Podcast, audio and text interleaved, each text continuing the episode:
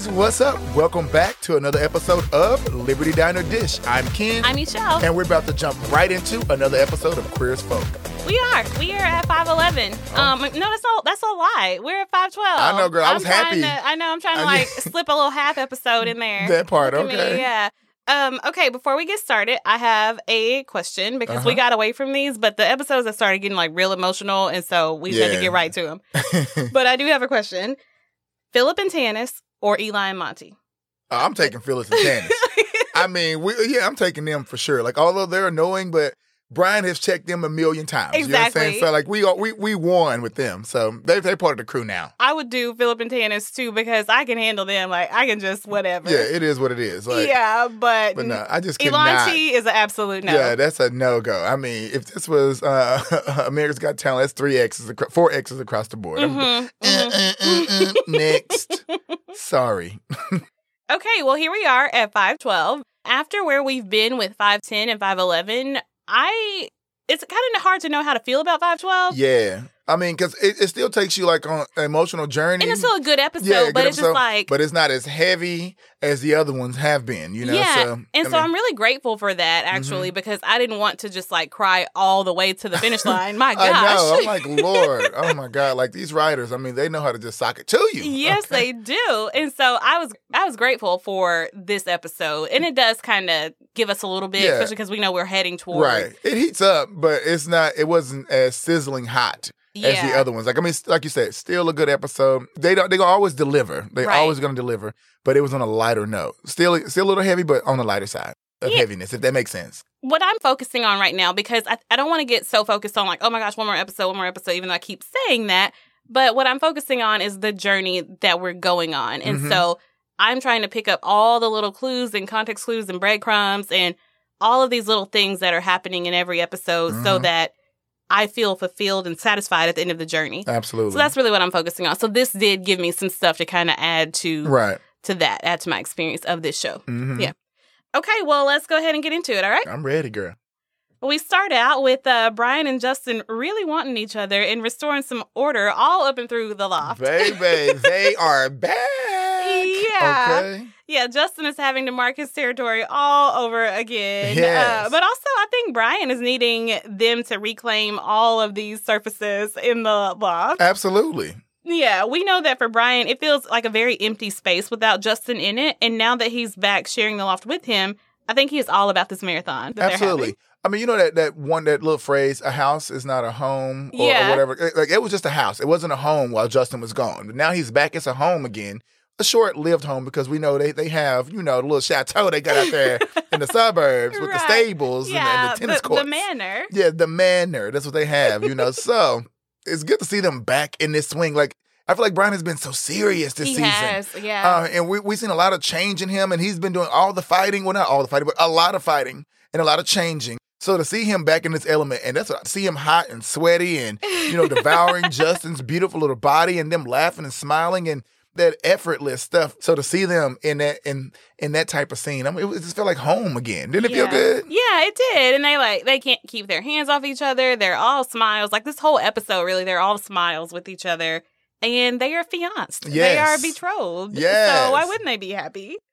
Well, when they finally pause, Brian has one very important question for Justin. He wants to know if he will still perform his husbandly duties after Mhm. they are married. Ever the romantic, Yes. Brian, Brian is. Uh, like we were saying, they are so happy in this scene. Like, I just want to draw everyone's attention to how happy Brian is being engaged to Mhm, Justin. mhm. And we know that Justin is happy, but to anyone thinking that Brian doesn't want to spend his life with this man, just look how happy he is. Right here. Exactly. yeah. Well, Justin's answer is dependent upon Brian's.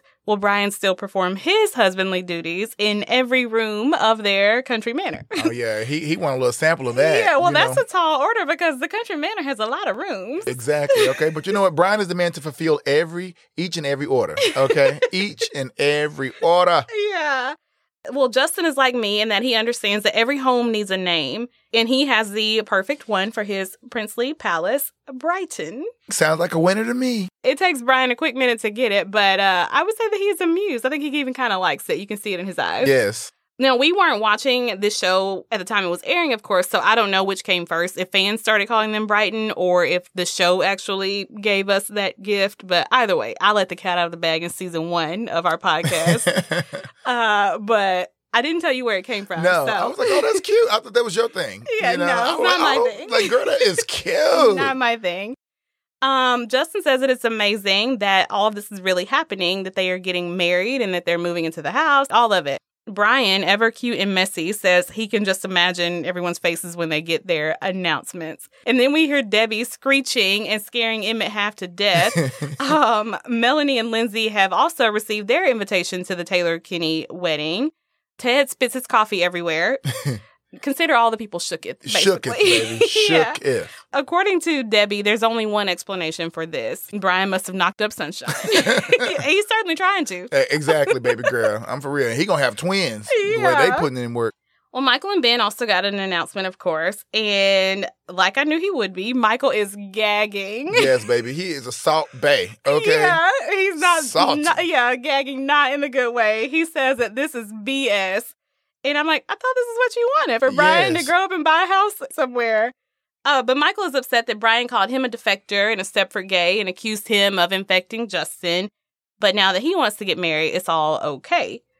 Um, now didn't Brian apologize for all of that? He did. So I'm like, I'm like, bro, it's like a lose lose for Brian. Like you, you just want to be mad at this man for no reason. You're punishing him for not choosing you. Okay, like I it's didn't say over, it. okay? He didn't say it. come for me then. Okay, I will address it. Okay, Yeah. but he he's punishing the boy. Like he's already apologized. You didn't accept the apology. Okay, he let that go. He came back again for your ass. You're like you're you're never satisfied, Michael. You're never satisfied. Now he he's coming to your side of the fence, and you have something to say instead of saying, "Oh my God, he must be sick." I mean, you could have made a cute joke. You were truly pissed off. Yeah, Just- really upset. Yeah, you're just salty, bruh. Salty. I really want to know why didn't Debbie go back to Michael and tell him the real reason that Brian was acting the way he was acting? You know, she calls Brian out on it at the loft, like, "Hey, no, here's what you were really upset about. You didn't want him to leave you. You didn't want to lose him." I'm like, why didn't she go to Michael and have that conversation? Because she normally does for everything else. Yeah, I don't know. She just let it go with him. Like she did try to talk to him before she talked to Brian, but I'm like, why didn't you go back and try Right. again? I would have liked to see her do Well, that. I guess she she probably saw it as like, oh, this is a brothers little fight, brothers quarrel. I'm gonna stay up out of Yeah. it. If I, if mom needs to step in, then I am gonna step in. But I mean, I think she did. She did what she needed to do because yeah, she well, did I mean, go. she to, did go to. She Yeah. went to both of them, and I guess like after Brian did his bit, then she was like, okay, well, I tried. Yeah, So mm, she got too much other stuff to worry about. she does, and it's really not. It's not her place to, to get them back together. That's Right. not what I'm saying. But I'm just like, if you've got some information that could possibly help a situation, Then share it, I feel like yeah, it would have been nice to share it, Yeah. but whatever. anyway, Michael has no desire to celebrate their commitment. Ben is trying to keep the peace with pancakes. He also tries to talk calmly and rationally with Michael. He knows that they still love each other, Michael and Brian, platonically, of course. Michael says that he does not love Brian and that Brian doesn't love him because he didn't come to the hospital to see him. Before we get into that part, I'm sure if Michael was um, awake and Brian was there, he probably would have been mad about it. yeah. what are you doing Or here? like, you came to rub it in my face that this is what happens when you fight for marriage equality. Yes, exactly. Yeah, or is this what I deserve for defecting? Like, Yes. Because, and I'm not saying that to judge Michael. That's the headspace Michael was in. Yeah. He felt like Brian was, Was against always him. Yeah, Yeah, and so attacking. that's the headspace he was in. Ben tells him that Brian was there. He also tells Michael that Brian probably wouldn't want him to know the whole story. And Michael says, as if I care, um, were you just not upset that he didn't come to visit you? that part. Like, make up your mind, boy. Yeah. Ben tells him all about Brian trying to karate chop the doctor and raging out in the ER. And when he when Michael hears that, he's all like touched and surprised. Girl, he had a little smirk, like, Yeah. he, he did that for me. Yeah, I don't want it. And he try, still trying to look sad, but that smirk is coming over yeah, the face. like, I don't I don't want it. No, I, like- I'm supposed to be moved by that, but I'm not. I'm like, boy, get your ass on. Ugh, I should be done with your ass. You know, I, I really should. I should Yeah. be done with you. But anyway, if it weren't for the fact that he is just like a part of this family and Yes. to take one of them is to take all of them, then yeah, yeah, girl. we wouldn't be that. We would, me and Michael wouldn't be that close. Um, but anyway, Ben says the point is that a person wouldn't act that way unless they love someone. So that's what he's trying to tell Michael. Obviously, he still cares about you. I mean, if you didn't pick that up from the fact that he let us use his club at the last Mhm. minute, he let us donate the ten thousand dollar fee.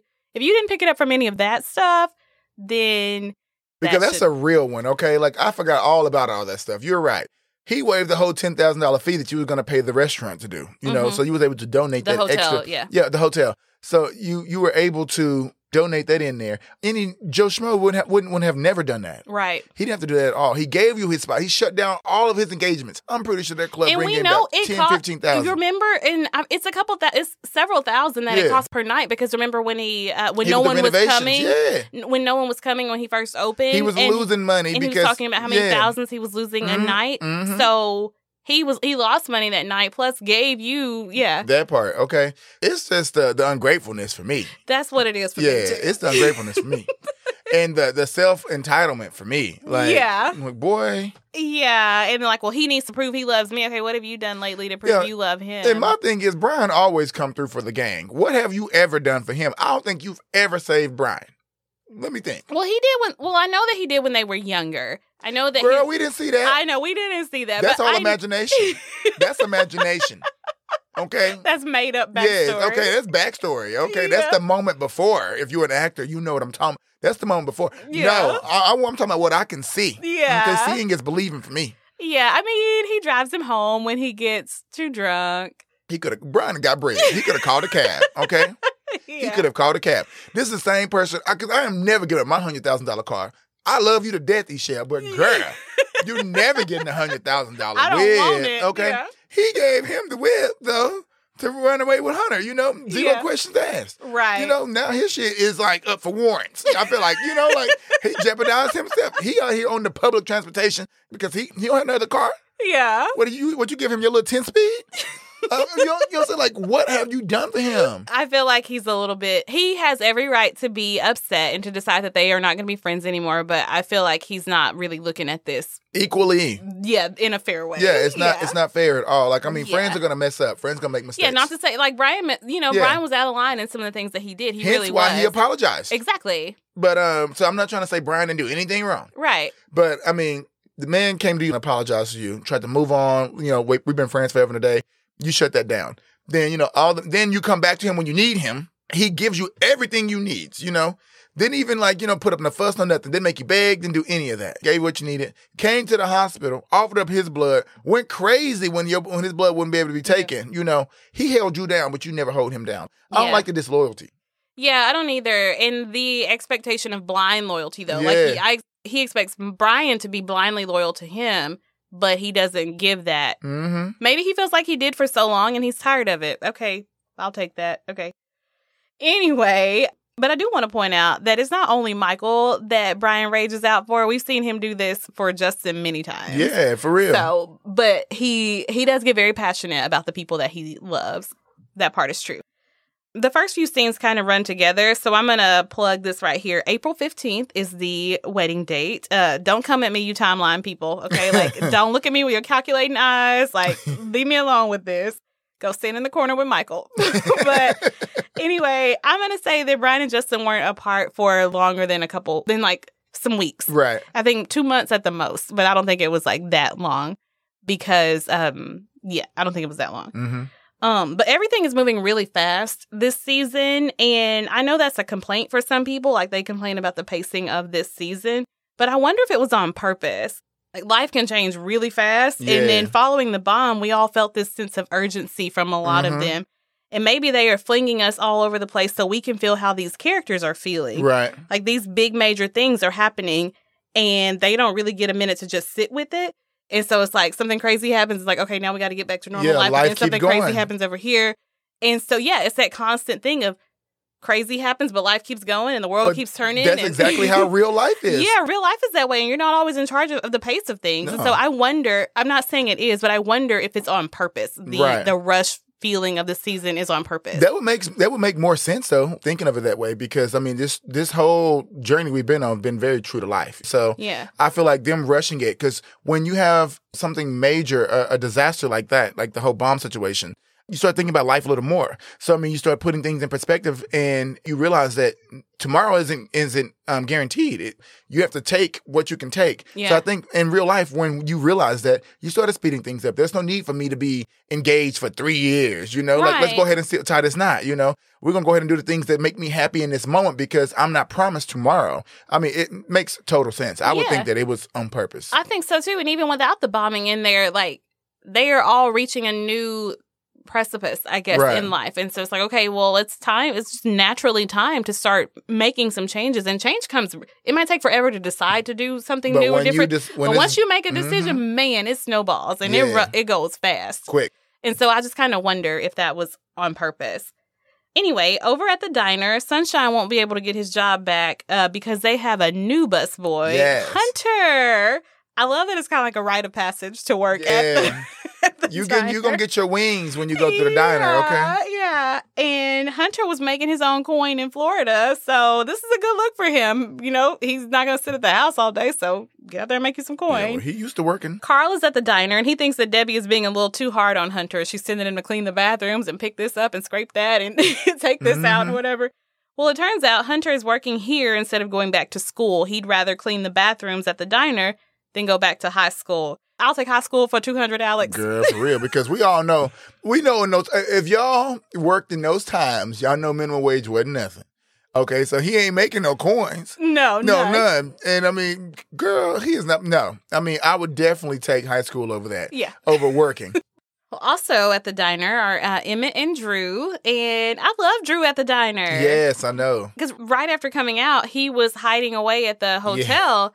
And then he went back to Debbie's, and now he's like all out on the avenue. I Out, love girl. it. Yeah, like, I mean, I'm, he's letting his little light um, shine bright. Okay. yeah. I'm, I'm, I really am. And I love how the community just accepted him. yeah. and they're not like flooding him with autographs Yeah. or cameras in his face in his face or anything like that. I love that the community is like, yo, you're part of us. We're gonna protect you. You're here with us. right. Yeah, I love that. Um, well, the Iron Men are not doing so great without their starting quarterback. They've lost five games in a row, and Drew Mm. is still like suspended or whatever his team is calling it to avoid a lawsuit. He, but he's reading this in the paper.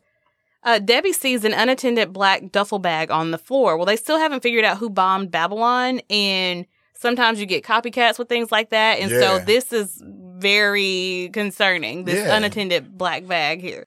So she is on high alert, and no one is claiming it. So Carl is about to call the bomb squad in, but then some guy comes in from the bathroom, and he's like, "Oh no!" He and he bends down to dig into it. But what I got from that is it takes a long time to go back to not being paranoid or fearful in a place that has been proven to be unsafe. Right.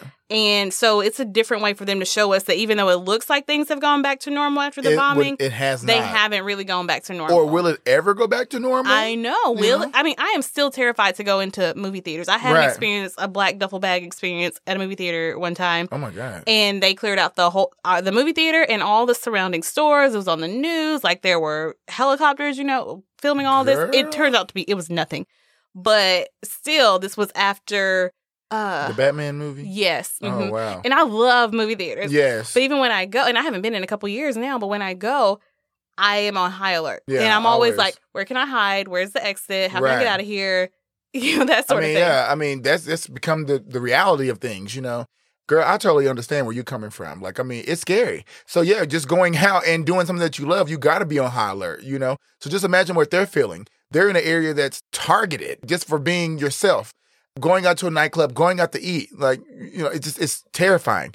I think that they won't have anything normal for a while. Yeah. Like this will be their new normal. Looking for, you know, unattended items and bags and things, looking at the faces that they normally don't see that come into the diner. Cause for the most part, I feel like we get the same faces. Debbie knows everybody that comes into the diner. hmm That's gonna be their new normal. Just always being on high alert.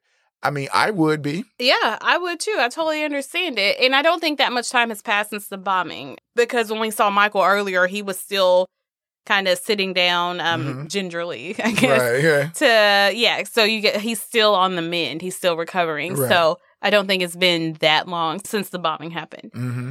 because they haven't caught anybody, the threat still looms and the fear is still still there. Well, then we see Lindsay bathing Gus, and Melanie comes in on the phone. She was talking to Jennifer, our Jennifer. At first, I was like, "Who is Jennifer?" but uh, that's our Jennifer. There's a couple interested in the house, And Lindsay just says, oh, to that. And she's having second thoughts, but that doesn't mean that she doesn't want them to go through with whatever it is they've decided to do. We, we don't know what it is just yet.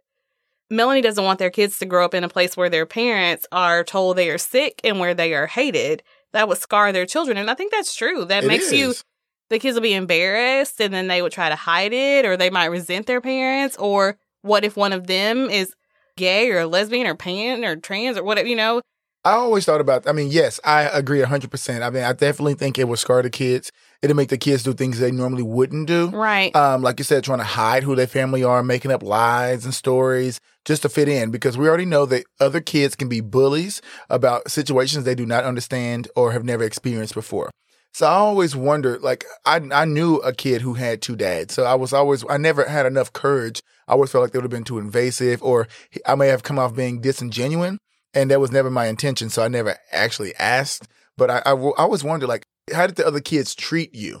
Uh, I was already dealing with my own stuff, so I was like, I, Yeah. I didn't. I, I was trying to get the heat off me. I didn't want to bring nothing to me, you know, at all. But I always wonder, like, what what is your experience? Do you tell people you have two dads? Like, I only found out through gossip. I knew it had to be difficult. I can't even imagine having to defend your own sexuality. Oh, he's gay. He got two dads. You know, you know, all the little comments that just come along with that. I just, yeah I mean, it's, it's difficult. because even just like having a single parent is difficult you know people yeah. people say all this stuff about you being belonging to a single parent home or if you if you were a child of an unwed mother people talk all this crap about Right. you and so and that's a terrible thing if you have divorced parents sometimes that Yeah. that makes you like second class or Right. whatever so i get what what she's saying here Mhm. Well, they will need to talk to Brian and Michael before they can make any final decisions. They are sure that Brian won't be an issue. Uh, but Michael, on the other hand, that is a that's a toss up. They're not sure how that one's gonna go. Oh, baby. Y'all better have Debbie prepare a good old meal. yeah. Well, Emmett is at Kinnetik with the grooms to be. They are all smiles and not at all offended by Emmett still being in shock about their upcoming nuptials. Uh, he's going to be their coordinator for this event. And of course he is. With Justin's Mhm. creative vision, Brian's sense of class, and Emmett's fairy magic, this is going to be a great Oh, event. baby. This is going to be a gala. Yeah. Uh, Brian and Justin have given Emmett a wish list. Everything seems to be doable, but he has a question about the golden gardenias. Justin says there's a Chinese legend that says once your lover breathes them in, he will love you forever. Uh, and Brian and Justin are all like smiley and hard eyes at each other this whole scene. Um, and I would say that they are looking forward to this. Emmett is planning to place an order with the florist, but these gardenias can only be found in China. Mm.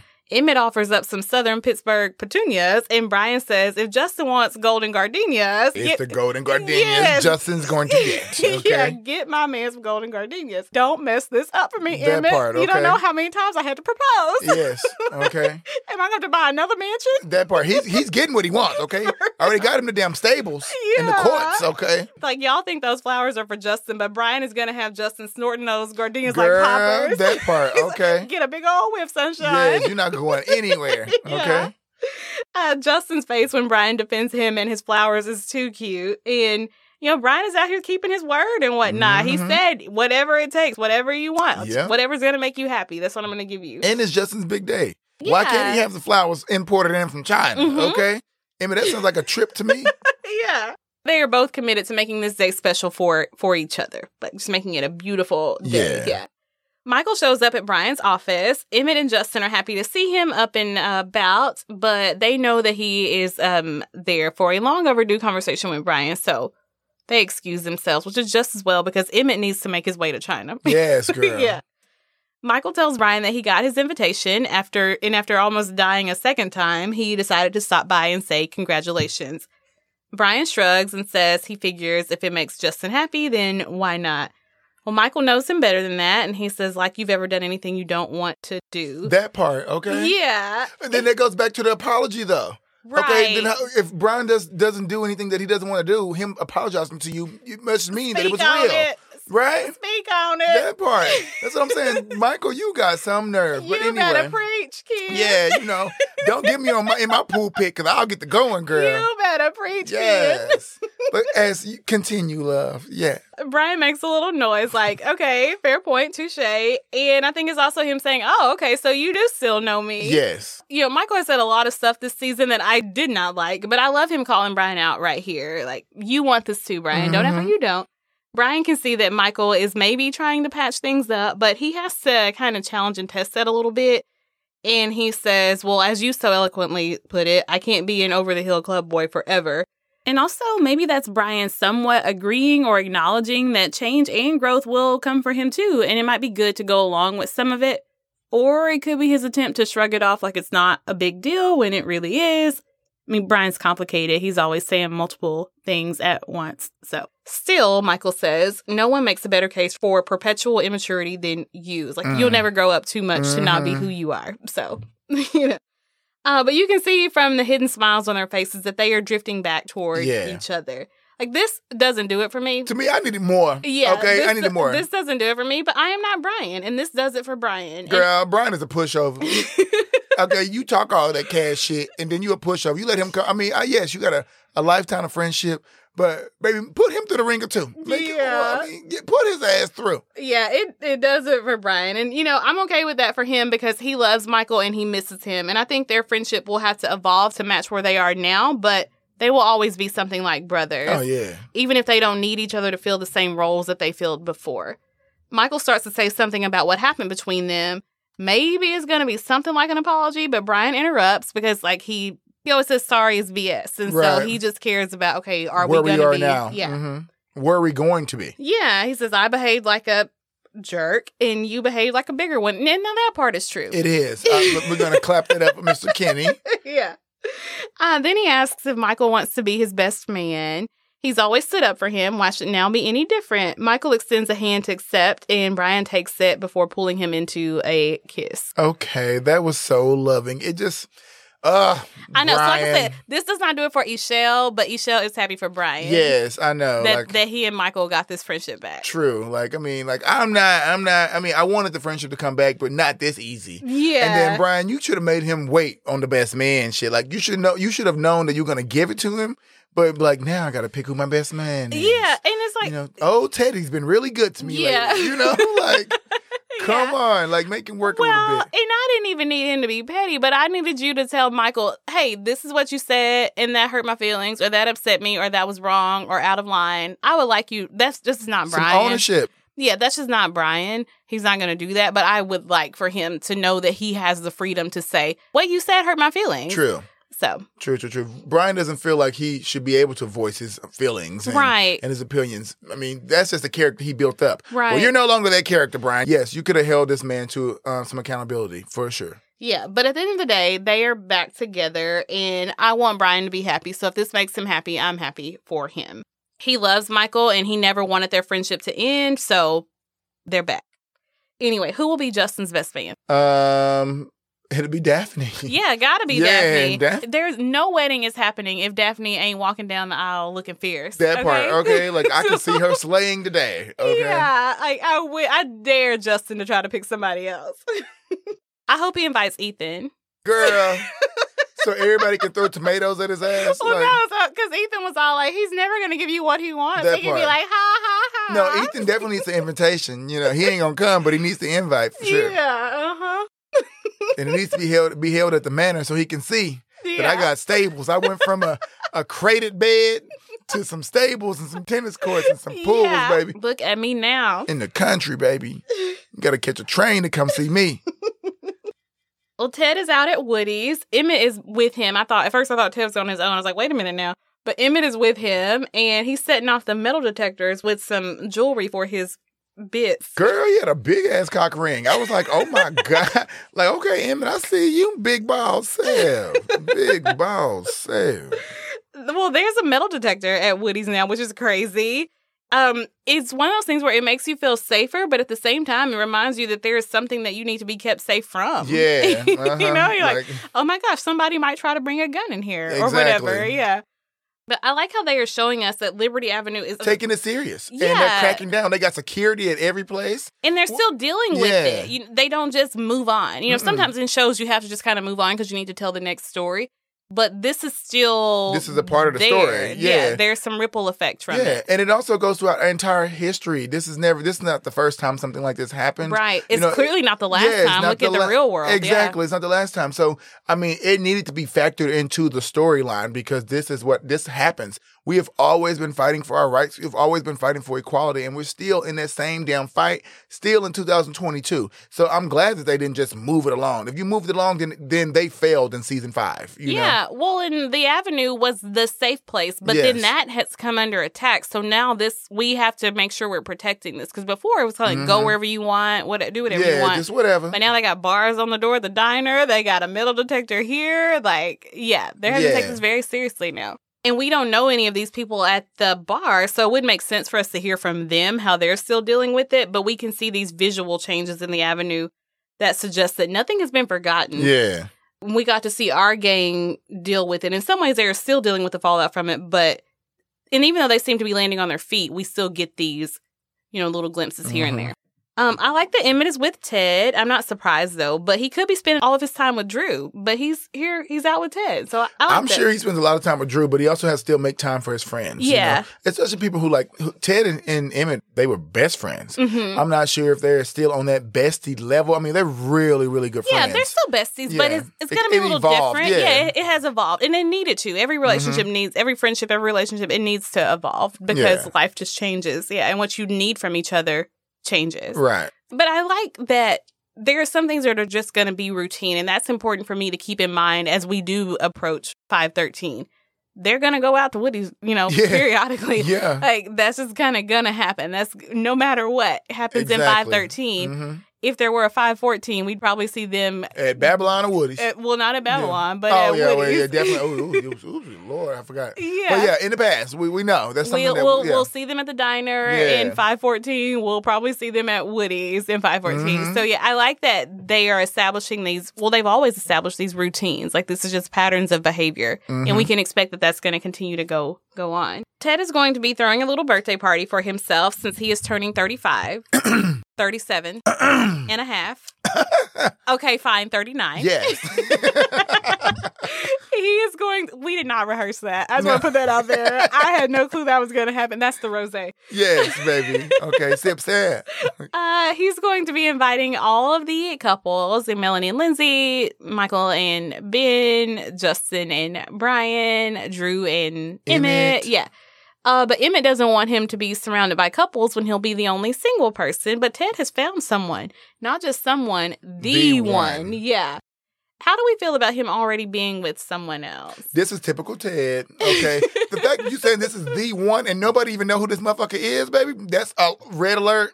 Red Yeah. alert. It sounds like Ted all over again. Save him. Yeah, Save I him. know. Part of me wants to say, Ted, you are not good at picking mates for yourself. Never. So maybe let someone else take over that. but I'm also very proud of him because he's continuing to try. And he was in a good place to start dating again. You know, just the bombing just kind of Yeah. happened. And Lewis just wasn't right anyway. Hell no. Uh, and we're never going to see Lewis again anyway. No so- one's ever going to see Lewis again. Lewis is done. yeah. Okay, he's in some sh- shelter in a, in a in a basement somewhere. He's somewhere. in a bunker. Bunker, his, yeah, that's what I like- meant. Yeah. He got food for thirty years. He is never coming yeah, out. Okay? no more Lewis. We're gonna find hieroglyphics in his shit. Yeah, but Ted really wants to find someone to settle down with, and I feel like he can handle that. It's, it just seems weird because we had this like crazy thing happen, and everybody else's life is all in flux, and so it's like, why is Ted looking for someone? But remember, he was already on this journey Yeah, he was on that journey, and then he threw himself all the way into the work because of his Yeah. guilt. But then he dealt with that because Yeah. the guy at the baths Mhm. absolved him of his guilt. Well, I'm glad that he did. Yeah. Okay, because Ted needed that. I, first, I was like, "What the hell are you doing over here getting your rocks off when you have all your friends at the hospital?" And I was like, "Thank God he met this man." You know what I'm Yeah, saying? yeah, He 'cause- got a good nut and got some good advice. Thank God. Okay. But Ted met this new guy at AA. His name is Tad. Oh, and here he is. He joins them at the bar, greeting Ted with a kiss. He missed him. He looks like a nice person. There's just kind of like something about So, him. girl, he too intense. For one, he has his bottom lashes done. Like He's giving me very intense eyes. Very intense And- eyes. Yeah. something about him is just my little MM talents are gonna come out tonight. Okay, Yeah. like I don't know what happens in 13, but if we still see Tad, I feel like we're gonna get the real Tad. Okay, because his faces is giving me. I don't know. It's just not. It's not. It's giving me. It's giving something. Yeah, it's giving something. I, haven't- I can't put my finger on it, but it's giving something for sure. And it's not like what Ted needs. But Ted does seem happy with Tad, and Emmett is happy for Ted. They look a lot alike. They look alike. Ted, Ted and Tad do. Yeah. I mean, their names are too much. Like, Yeah, well, I'm getting tongue tied on the shit. even his eagerness reminds me Yeah. of an earlier season Ted. Mhm. Like, I missed you. And it's like, it's just been a couple hours. yeah, baby. Like I saw you earlier for lunch. You dropped me off and went to go park the car. Yes, baby. Like we rode together. Stop playing with me. yeah. You missed me. Well, from this scene, we also find out that Ted is still attending AA, and I'm happy to know that. He may not be going every day anymore, but it's still a part of his normal, part of his routine. We see Jennifer at the loft, and she's uh, showing it to a potential buyer. Jennifer is about to make all the coin. Jennifer cleaning up, okay? Yeah. Because she didn't sell the, the, the manor, the yeah, the manor, boom to Brian. So that was a commission check. Now she's selling the loft, commission check. Girl, she Well, cleaning she's up. selling the girls' the place. house. She's selling the girls' place. Yes. Yeah. So, in the house. Girl, she she said, she said she had other buyers, panic sellers. I'm sorry. and you know she got a good ass commission check when she found Kinnetik. You know what I'm saying? Like, did- Yeah. didn't she finish that deal? Yeah. Well, yeah. So, Mhm. I mean, yeah, like, girl, yeah. Jennifer over here making some coin. That's why Tucker want her. He got him a sugar mama. that part, okay. She, she's the first cougar on TV, Yeah. period. And looking good. yes, looking Baby, you don't even look like no cougar. You look like a regular cat. The uh, this potential buyer has been to the loft before.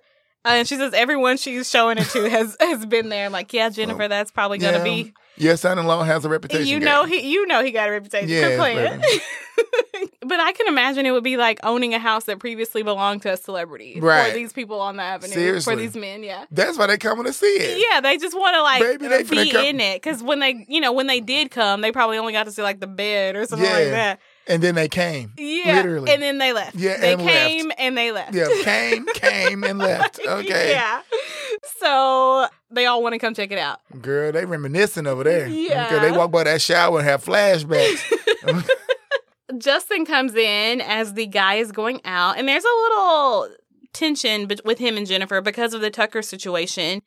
And also, you know, Brian told her not to tell Justin anything about him selling the loft. And so I think they're just kind of like in this weird spot right now. because she's always been supportive to him and everything that they've gone through. She's always showed up for him. Art shows when it wasn't even, you know, she was still dealing with him even coming out. She's always been there for him. The one time she needed him, I mean, he folded on her and went crazy on her man, you know. So, uh, and then they tried to have a conversation about it and he tried to read her down for filth. So I think she has to give this tough love part. Like, I'm always there for you, but you can't be here for me this one time. So I'm going to give you this tough love. Cause you know, Jennifer and Justin, they don't beef. They have a good relationship, mother and mm-hmm. son, and then also like a friend bond as well. Like he can tell her anything. I mean, literally anything he can tell her, and she takes it well. So the fact that she's giving him that cold shoulder, it needed to happen. She needs to snap him back into the roles, into reality. Like, yes, I'm your mom. Um, yes, I'm your friend, but I'm your mom too. And you're gonna show me respect. You know what? I'm always here for your ass. Always here for your ass. And, and even you know, and even if you ain't there for me, I'm still gonna be there for you. But I'm gonna give you this attitude because I need you here for me. She was definitely serving up the attitude. She sure did. Yeah. It felt good on her too. Um, Justin hands her an envelope, and inside she finds her her announcement or invitation, and she is so happy that she can't even talk. she has no words. think about like she is she is so happy for him Right. and for them, and just knowing their whole journey and their whole story. Like, It's a fairy tale. yeah, she's over the moon. And I don't think that she knows what's been going on in their relationship. I don't know if she knows that Justin is back at the loft. I don't know if he's moved in back in yet, or if she knows they're back together. Well, she know they're back together because clearly they're back together. They're getting married. You know, so Well, sh- well, now she knows, but she didn't know that. oh no, no, she didn't. he- yeah. she didn't know. She didn't know it all. Yeah, no. mhm. So this was a, a total surprise. Yeah, I, th- I think so. Justin tells her that her invitation is for two, so she can bring anyone she wants, which is code for Tucker. Mhm. Molly, girl, you don't get to come. Girl, yes. Well, maybe Molly gets her own invitation. Molly ain't got no damn invitation. He should have said a party of three. We forgot about Molly, girl. You in danger, baby. You in they danger, girl. you. You in danger, girl. Okay, you over. I, You on your own, girl. call CPS, somebody. Okay, Jennifer, I love you, baby girl. You making all these million dollar checks. Molly, email us Yes. at liberty.dish at gmail.com and we will come get you, girl. Then we got you. Okay, we have not forgotten you. Okay, like we we we think about you always. yeah. They didn't just let the, let this little girl go to school and say, "Fuck it, she gonna raise herself." yeah. Okay. She'll figure it out. Yeah, she got it. She a Taylor. She can figure Yeah, it out. Yeah, for real. Look at Justin. He's strong. Yeah. I mean, Well, Jennifer has one condition. She gets the first dance after Brian, of course. And then she makes him dance with her, like all good moms do to their son. It's so sweet.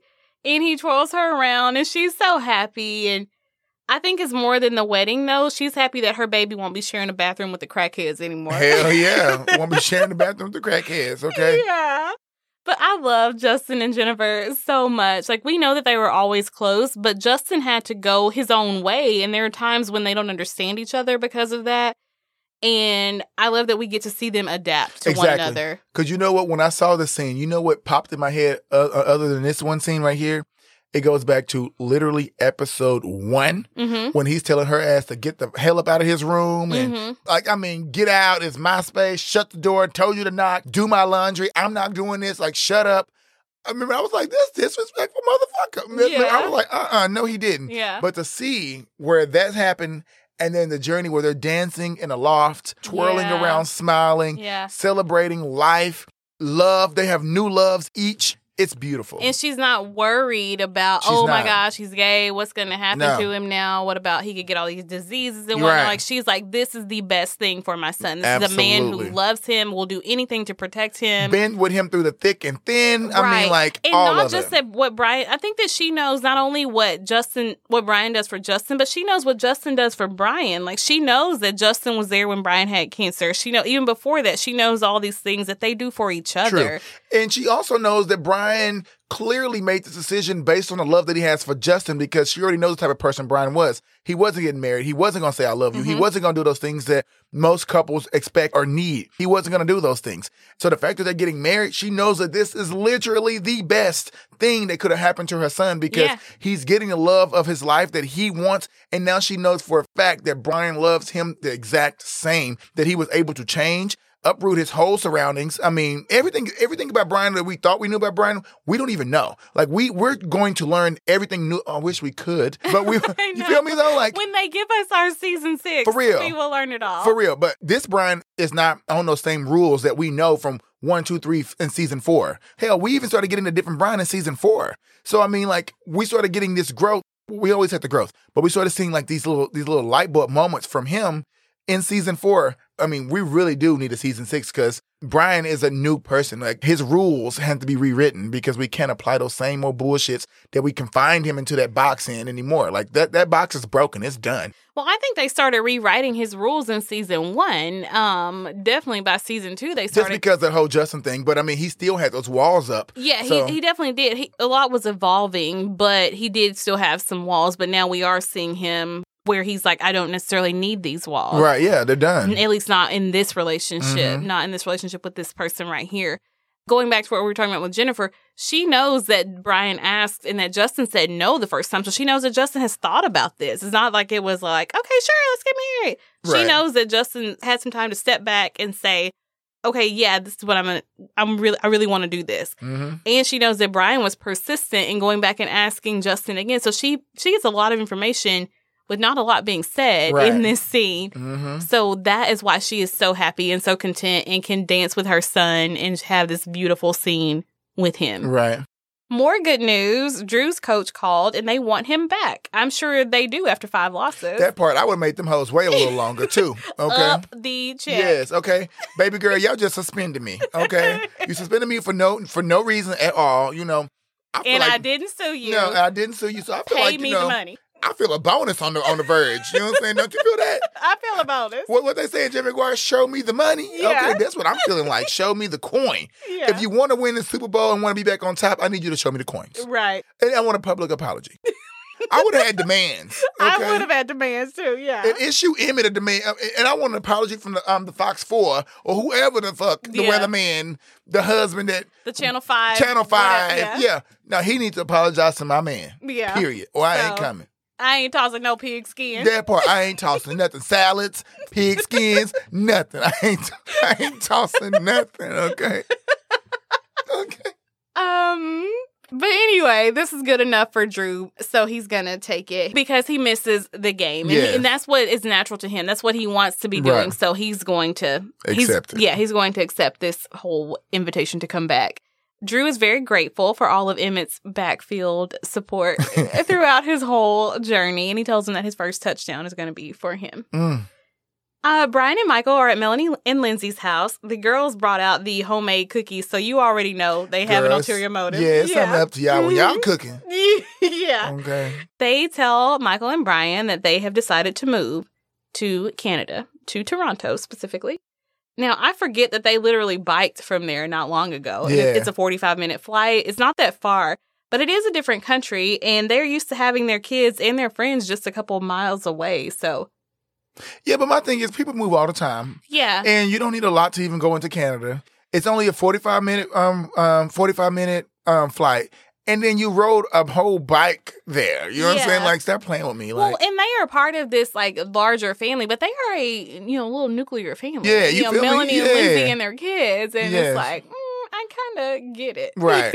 You I mean, it makes sense to me. know? But I, I'm glad that the ladies actually, well, they had to think about it because Michael would have took sued their ass. They would have been oh in court. yeah, they've been in court Okay. again. Michael don't want that smoke. Yeah, no, ooh, because want that lawyer Lindsay hired. Hell, nobody wants the smoke.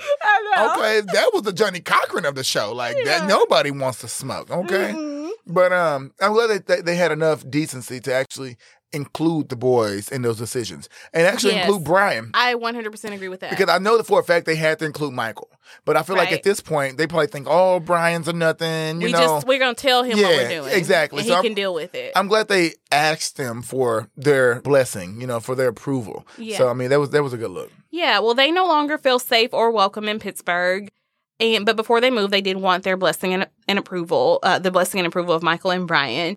This can seem extreme and out of nowhere, but we can see where that fear and that need for a safe harbor is coming from. Like Debbie was panicking over a duffel bag full of sex toys, Yeah, and there's a metal detector at Woody's, and they feel like this whole country is screaming, "We hate you," and they probably feel that way because people were literally on the Saying avenue with that. the bullhorn yeah. saying that they were at the memorial service for people who died in Yeah. a bombing, hmm saying the word "We hate you, God hates you, you should burn," you know, Yeah. whatever. So I, I mean, why they feel that way. Yeah, I mean that decision comes with marriage. Like I understand it. Like I, I, it really makes sense for them to want to leave. They don't feel wanted. They look thinking about the safety of the kids. That's the really what it's about. We want our kids Yeah. safe. Yeah. True, and we know for a fact that you can be married and treated equally in Canada.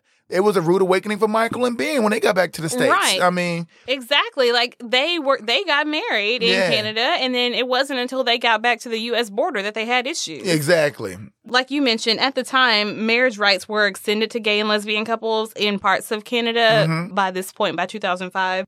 Now, I didn't know about this until this year, but there's an organization called Rainbow Railroad. Um, it's a Canadian charitable organization that helps queer people escape violence and persecution in their home countries. Oh wow. And the name, of course, is linked to the Underground Railroad, Oh which wow. helped which helped lead enslaved people to freedom. Um, the Rainbow Railroad was formed in 2006, so a little bit af- just just right after this show would have aired. Why don't we get a history of this? I you know, like I mean, clearly we can get it, but I didn't even know there was something like it's not talked about. Yeah, I've been well, gay for forever. I know. Well, well, you know, you should check out the Mahogany Mail book box because we're gonna have queer history all up in it. that part right there, okay? Plug.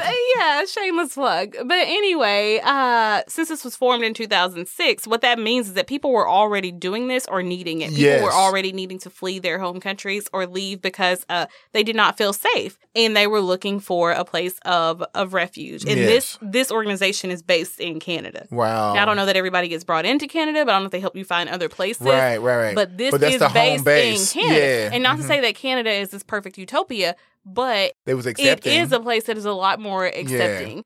When I watched this show the first time, I knew a lot less about the queer experience than I do now. So at the time, I was like, what in the world are Melanie and Lindsay doing? But now I get it. I get what it feels like to live in a place where your life and your rights don't seem to matter. right.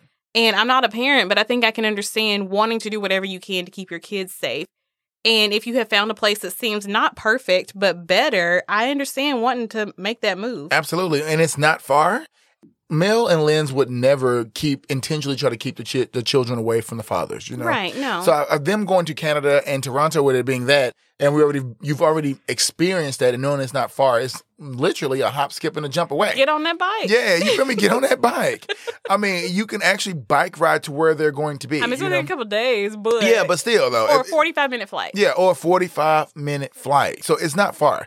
I, I think any parent would do what was necessary to keep your your family safe. Yeah. Period. I mean, like that whole bombing was just too close to home. It- Mhm. It, really was. And then the fact that the bombing happened, but I feel like the straight world just downplaying it. You know, Yeah. oh, it happened. Just kind of get over with Mhm. it. And no shade to Carl, but I just feel like it's it's downplay. It's like, oh, it happened. It's over. Let's move on to the next. Which means you telling me that I'm nothing. I mean, you already treat me like a second class citizen. When it comes through, you're gonna treat me like a third. Like I have no rights. Yeah. I have no like nothing.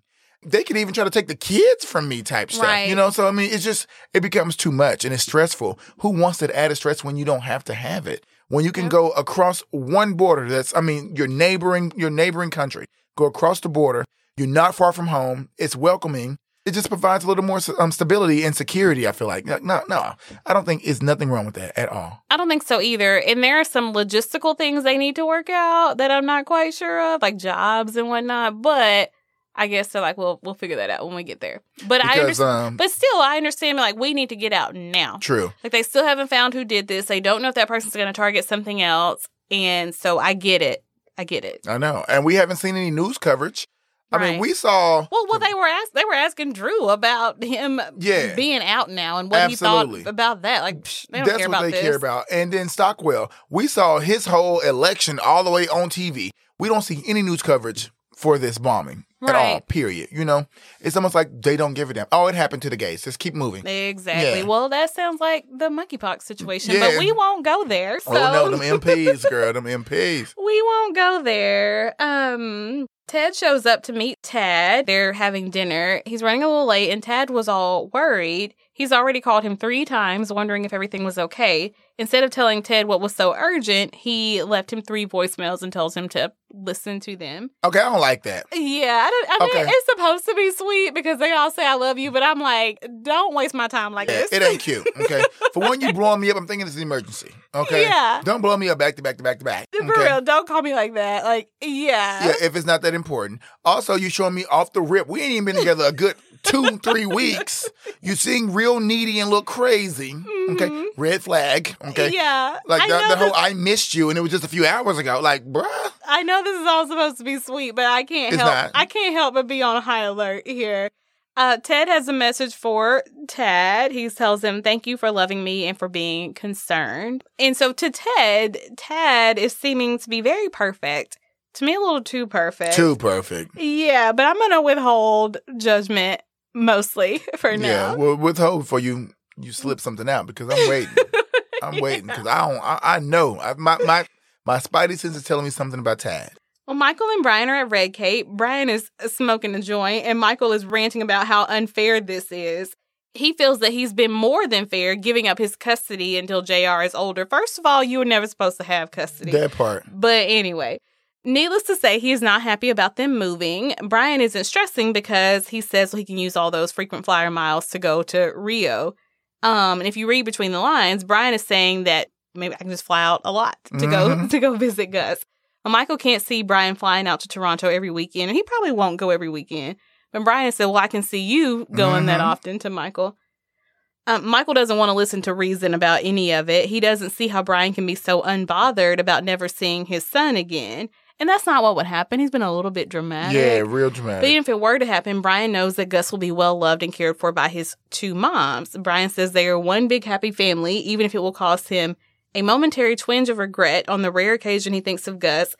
He says Gus will be better off. Now, I think Brian is downplaying a whole lot. Yeah, he's definitely downplaying a whole lot. Yeah. But at the same time, he knows the role that he plays in that. He does. And so, and I think it's kind of that thing where, like, well, now if I try to assert myself, it's kind of like, mm, Right, yeah, like- can I, should I? no, and then it'll be stepping on Mel's toes again. You know, like yeah. Well, you knew what you were. You, you know your contribution to to this relationship. You knew what it was. You were gonna be the seed, which we have the baby. Yes, the baby will know you, but we're the baby's parents. Okay, like we're we're Gus's parents. We want Gus to know all about you. You can spend as much time as you want, but he's gonna call us mommy. Okay, like you're not daddy. You're Brian. Yeah, well, Okay. I think he calls him daddy, but it's yeah, it's like you're not. It's not a typical parent. Right, you feel role. me? Yeah. Like that's not what you're here to fulfill. Like we want you to know the child, but the fulfillment was for us to be those parents. We're like gonna the be every the day we're go- yeah, we're gonna handle the day to day. yeah day to day. That's Yeah, what I yeah. meant. Yeah, the everyday. Michael says to Brian, "Well, you were never much in his life anyway." Shade. I did not see. That's what I'm saying. I Don't like like, that shit. And Don't. what what Michael said in a way is true, but I think it both was and wasn't what what Brian needed to hear. But also, every time we see um, Brian with the baby, Michael's never there. It's Brian and Lindsay. Who's to say that Brian ha- has to? Brian don't have to tell Michael every fucking Right. thing. How many bills has Brian paid Yeah. that Michael doesn't know That about that. Melanie might not even that know part. about? And when Brian showed up to get the baby into the damn school and had to play like for Lindsay and Mel, had to play like he was straight to be with Lindsay to get the baby in school and shit like that. Michael don't know all that. you know he since day one you know he has been struggling with trying to figure out his footing in this relationship Yes. with his son and he tries to do what he can he's over there trying to put together the swing set Yep. and do all this other stuff and i'm sure he's buying way too many gifts for birthday parties And we've seen him a million times in the park and at the play and the play dates and stuff with the baby. So don't say, you know, maybe he's he, sure he's not as active as you are because he's not trying to force himself That into part, something that he's not supposed to be in. Exactly. But exactly. yeah. Um, anyway, I think it it wasn't what Brian needed to hear because if Michael was paying attention, he would see that Brian is not unbothered by this, but in a way, it's what Brian needs to hear because maybe it'll make him It make him something. think. Yeah, Uh-huh. it'll trigger him, make him think about something. But I still don't like that Michael says things like this. Sometimes Brian gets high for pleasure, and sometimes it's because he doesn't know how to deal with his emotions Mhm. about something. He's coping. This is the latter. He says, "Hey, this is mellow. You should try it." I think he's that's what he's trying to do, Mhm. is trying to mellow himself out about all this, because Gus is his son and Lindsay is one of his best friends, and I think he is just as shocked and bothered by this as Michael is, but he's better at hiding it, Mhm. and he's da- and downplaying all of it, and just like. I'm not sure. I don't feel like I have a right to say what I really want to say. Right. That's what he's really struggling with. Um, but I believe that he does think about Gus, but I'm sure he does take that proximity for granted too. Mhm. You know, because like, well, I could always Oh, go go over it's there. right down the street. yeah, because we know that sometimes he goes weeks without seeing Right. Gus or Lindsay, and he doesn't really live that far. And that's not a diss to Brian. It's just he understands he's not the day to day. He understands the role. I'm never gonna shake Brian on, on the Gus involvement at all. Right. Melanie wanted him to sign his rights immediately over. Okay, Mhm. if he would have signed them immediately over, he would have had no. He would have legally had no dealings with the boy. Period. Mhm. Okay, he didn't have to do that. So I'm never gonna fault him. Like he knows his role. You can't call him a bad father because he is there. He is still writing and cutting checks and shit. Mhm. I mean, he still does show up, but he doesn't have to be there every day, day in and day out. That was not the agreement. That was not his role. They are the day to day parents. Mhm. So no, I'm not, no. What Michael said was was fucked up. I think so. Like, Brian, sure, Brian could be more, but I think he he doesn't really know what that should yeah, look like. Yeah, what should it look like? Yeah. I I don't know what it should look no like. There is no rule book on that. This is a different kind of situation, and there's no rule book on what that should look like. That says you you have to visit him this amount of days. He has to stay at your place this amount of days. You have to keep this much of his stuff at your place. Like, right. There, you're not going to find that written out anywhere. He never wanted what Michael and Ben had when they was taking the baby out the other day. Yeah, no, He never wanted that. would never. He would never do Yeah. that to his child for No, one, and yeah. he wouldn't do that to Lindsay either. He Mhm. wouldn't even do that to Melanie, and That he could part. have, especially when she was really, really awful to him. True. I mean, season one, man, but we're not gonna go back because you know I love me some Melanie now, and it, it was a switch. I love Michael, and then now it's like you know, mm, yeah, yeah, like now it's like, things mm, switched up. Things switched up because I fuck with me some Melanie heavy. We okay? just switched teams on some We stuff, sure huh? Did. Yeah. Well, Brian and Michael are having this conversation as friends, but they're also having this conversation as fathers Right. who have kind of a situation in common. And I think that's a, a sign that their relationship is already evolving. Their friendship Mhm. is already evolving. It won't be centered around the things that it was The centered club, around before. Guys, Yeah. possibly he might choose Michael where he's going if he's smoking. Whatever. it's gonna be it's- it's gonna deeper ha- conversations. It's gonna be, and it's gonna be about different things. Yeah. the conversation's gonna be about different things, and you know they're gonna they're gonna figure that out. But they'll always be brothers in some kind of way. Yeah. I also haven't forgotten about Michael saying that it took cancer to make Brian care about his son. I, Ooh, I didn't forget that one either. girl, that's heavy. I feel bad for Michael a little bit. I feel like Michael is gonna is gonna pass on early. He's always so high strung. yeah. He's always stressed out. I'm like, baby, your blood pressure must be through the roof. Through the roof. I'm like, yeah. girl, sit down somewhere. Take a Xanax. Have Hey, some. go get one of Jennifer's uh, Prozac. For real, yeah. Jennifer Garrett, pop this baby a little Prozac in his mouth. Please. Yeah. He's too high strung. Well, the Iron Men are back. They won uh, because Drew was playing. Uh, Hunter, Debbie, Carl, and Emmett came to watch him. They were his little cheerleader section for this game. And as they're leaving, Drew meets them and Emmett runs over, gives him a kiss, and it's all fine, which is great. You know, they that they can do this out in public. Well, a few of Drew's teammates walk out and they make a joke about Emmett being Drew's tight end. Because I want to be his tight end. I'm not even gonna lie. I would love to be his tight But end. But Drew ain't having it, and he checks both of them Quick, okay? Yeah, and he works the the money and the fame angle. He's like, if you want to win a chance at winning a Super Bowl, if you want a chance at the bonuses and, And endorsements, endorsements. and all that comes with that, I advise you to keep them lips shut. Okay, Yeah. pretty much is what he said. And I gave him three snaps in in a circle a because twirl. Yes, yes, baby, he deserved it, and they deserved that, and they got to take. Um, sorry, Drew. I mean, good game. Yes, baby, good game. Okay, Yeah. respect. Yeah, Because he said, unless y'all want to lose, you know what I'm saying, five games in a row again, right. again, without me, because I can go play for anybody now, baby. They see that it's me. It ain't even y'all. Yeah, It ain't even y'all. It's me. I've been back one Yeah, game. I one done, I back. done turned this all around. Yeah, okay. You know. It was me. Okay. Rainbow and all. It was me. Okay. yeah. So I can go, I can go give me some millions. Y'all need me. So I advise y'all to hush them little dick suckers up. Okay. Put some respect on my name. Yeah. So yeah, I'm proud of Drew to see him standing up for himself Yeah. too. Like other people have been standing up for him, but he's standing up for himself now. And I love seeing that. I love seeing that for him. Over at the loft, Brian can't seem to not be plastered to Justin. he like comes right up behind him, I know. leans across his back. I was like, he's working. Yeah. Whenever they get back together, though, Brian gets more and more touchy feely and like physically clingy. Like every time they get back together, he's like, Yes. you know, hands all over Justin. Justin is trying to work on the seating chart for their wedding dinner. He needs Melanie and Lindsay to stick around for a bit so he doesn't have to rework the whole system. Well, Brian doesn't think they're going anywhere. Pope Michael will never give his blessing.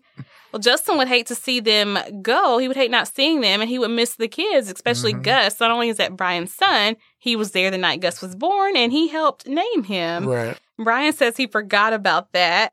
And Justin reminds us that Brian was very high that night, so he wouldn't be surprised if Brian didn't remember. Even though I have a feeling Brian remembers almost everything about that night. Oh, he remembers. Yeah, in fact, he says he has a very vivid memory of everything that happened after Gus's Mhm. birth. yeah, when they got back to the loft. Mm. Brian resolves that it is their lives and their decision, but Justin challenges him. And I'm like, yes, talk to your man, Brian. This is who you should have been talking to about this, not That Michael. part. To get Brian's attention, he starts with a little jab. He's your son, and you're acting like you don't care. And then he throws Brian's own line about him being an uncredited guest appearance back at him. And now that he has Brian's attention, he's like, Are you listening? Are you Mhm. listening? And Justin says, You should give yourself more credit. I see how you are when you're with him. It's like nobody else on earth exists in the way Gus looks at you. But that's too much truth for Brian. So he tries to distract Justin by messing with his seating chart and moving Tucker away from Debbie. But Justin is not having it. And surely Brian knows by now that Justin is going to make his point before the conversation is over. Period. Okay. Yeah, he says, You are not your father. You love your son. What will it take for you to admit it? Another bomb. Ooh. And now this is what Brian needed to Yes. hear that he's not his father. yes. And he's never going to do to Gus what Jack did to him. He's not even Mhm. capable of that of that kind Ever. of evil. Period. And this is what I love the most about these two. They don't let each other settle for lesser versions of themselves. That's when you really love someone. Exactly. When you're like, I'm gonna demand that you be the best version of Yes, you. and I'm gonna help you be that. and they do that to each other. They yeah, do that to one they do another that to each other. Mhm. Yeah. And as Brian is looking at Justin, I'm sure he's thinking, this is another reason why I have to spend my life with this man. He Mhm. believes in me and he makes me believe in myself. Because what you were talking about earlier, Brian was going to just sign the paper, even though he probably didn't want to. Right. He was just going to sign it until Justin was like, hold on now. Right. Yeah, baby, let's think about this. Yeah, now it wasn't Justin's place to tell him whether or not to sign the paper, but just to say, like, hey, you care about your son. You can go Mhm. say something about that. Justin is the one who encouraged him to even try to have a relationship Right. with his with his son. Even Lindsay couldn't do that, and Right. she's the one who talked Brian into donating for right. this baby. Exactly. Now, I don't want to compare Michael and Justin because they're not in competition, and there's no reason for Brian to ever be in a place where he has to choose between the two of them. But I am going to compare the two conversations. Michael's was more about himself. He was a little annoyed at Brian for not taking his side, but he didn't really expect Brian to care.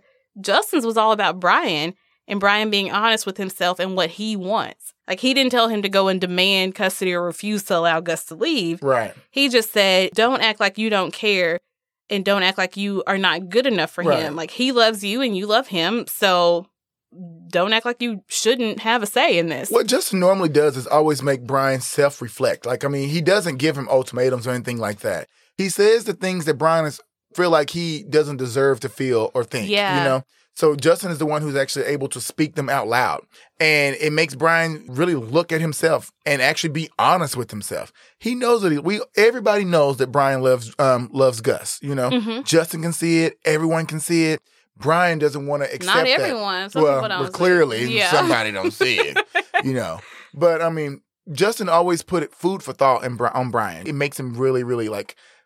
I see past all that Maybelline. Basically, is what he's saying. Like, wipe all the makeup and shit off. I can see right past that. I know who you are. I know you who are who you are as a person in your heart, and you are caring. You don't just give up. In, Brian doesn't give up on anything. Period. Anyway, Mhm. And also, Justin doesn't just speak to hypotheticals like, hey, this is what you could be. He Right. uses examples of, no, I've seen you do this. I know this to be true of you. I know you to be capable of this because I've seen you do it. Mhm. And I think that's important too. Like telling Brian, like, no, there, there's not some standard that I need you to achieve or try to reach, or I need you to try to be this over here. Here's what I already know to be true for you. exactly. And so, because I know this to be true for you, I know you can do this next True. thing.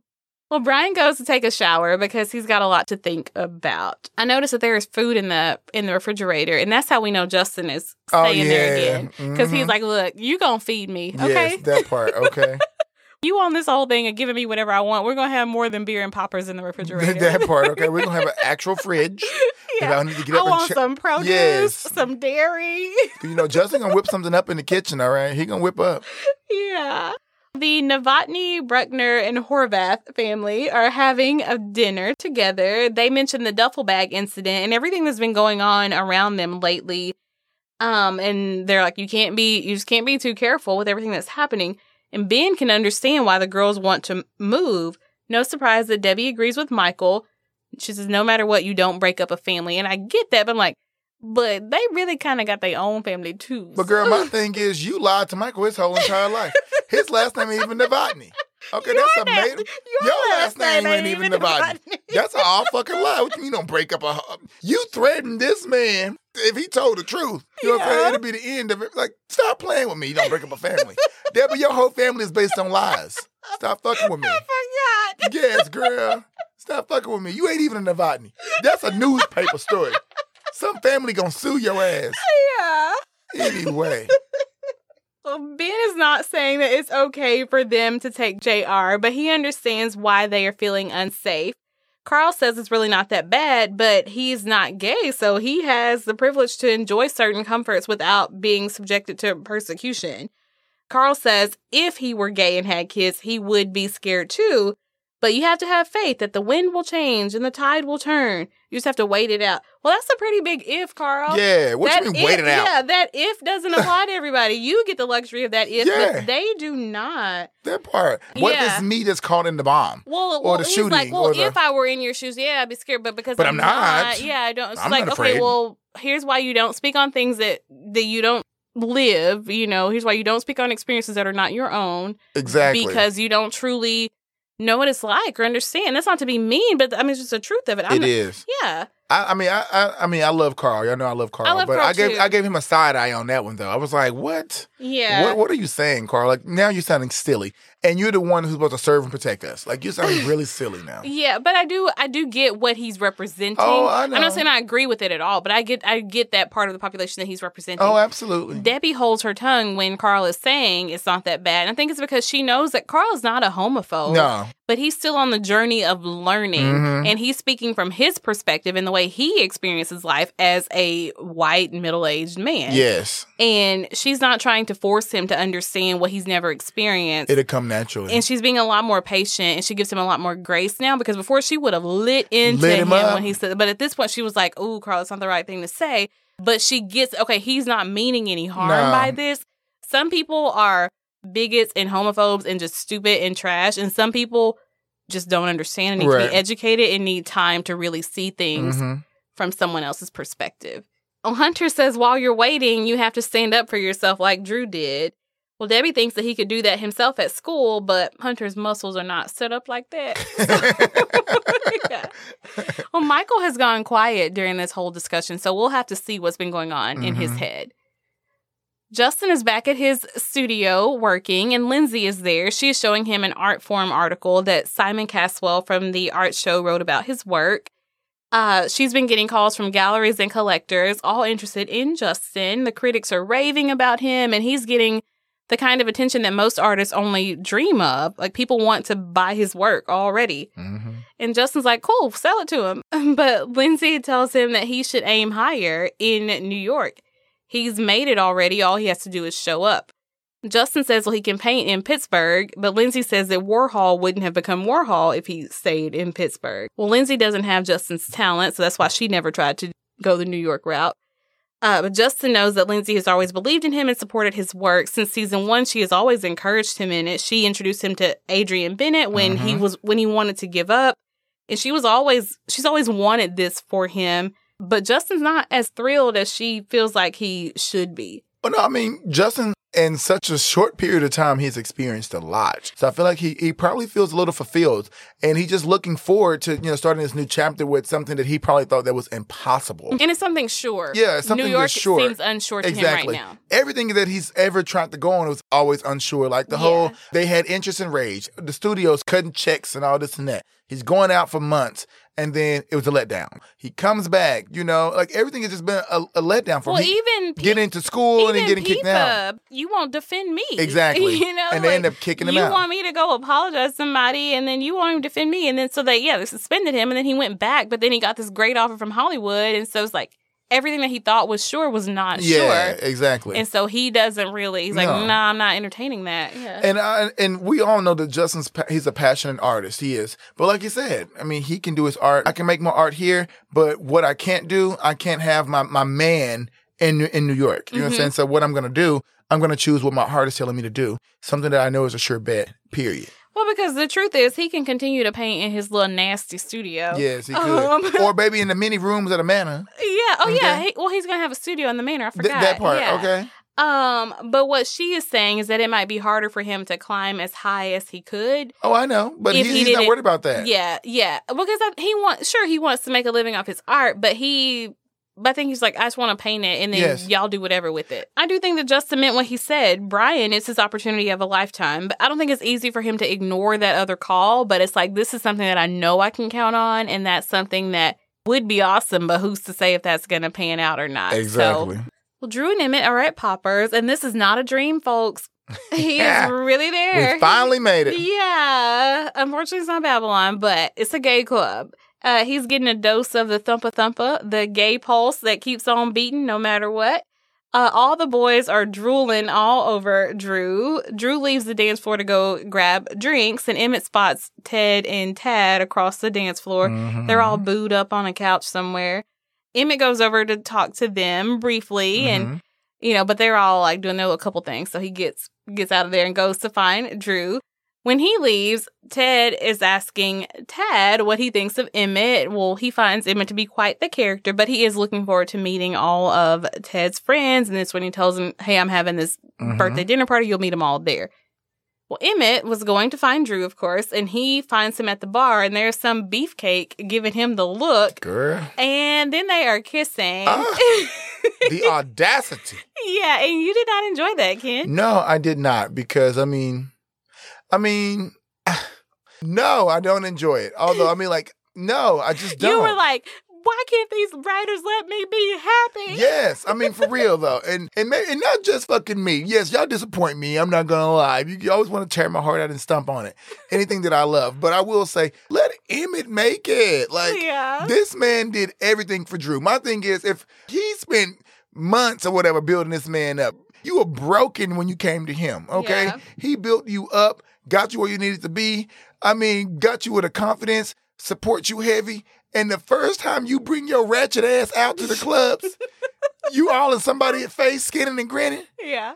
knowing that I'm in the club. Right. You didn't even have like he wasn't even worried at all. Like no shame. Like we kissing Yeah, out in He didn't even look around. No look around, I guess like- he felt like he wasn't doing anything wrong. Well, he Girl. was, I guess he and he should have known better. But all of his things were just little like flings and hookups. Ba- and baby, so- Emmett is your man. right. it's a that's difference, True. I mean, you okay? staying at Debbie's house with Emmett With him, okay? Shacked up in Michael's room Yeah. type shit, okay? like, baby, that is your man. That's the thick and thin. Stop playing with me, okay? For real. That was hella disrespectful. Drew, I love you, baby. I mean, I'll, I'll still, I mean, I'm, I'm still there. But you can still call me. yeah, but I'm disappointed. I'm hella disappointed, Drew. I am. I'm gonna, I'm gonna give you a pass because you freshly gay.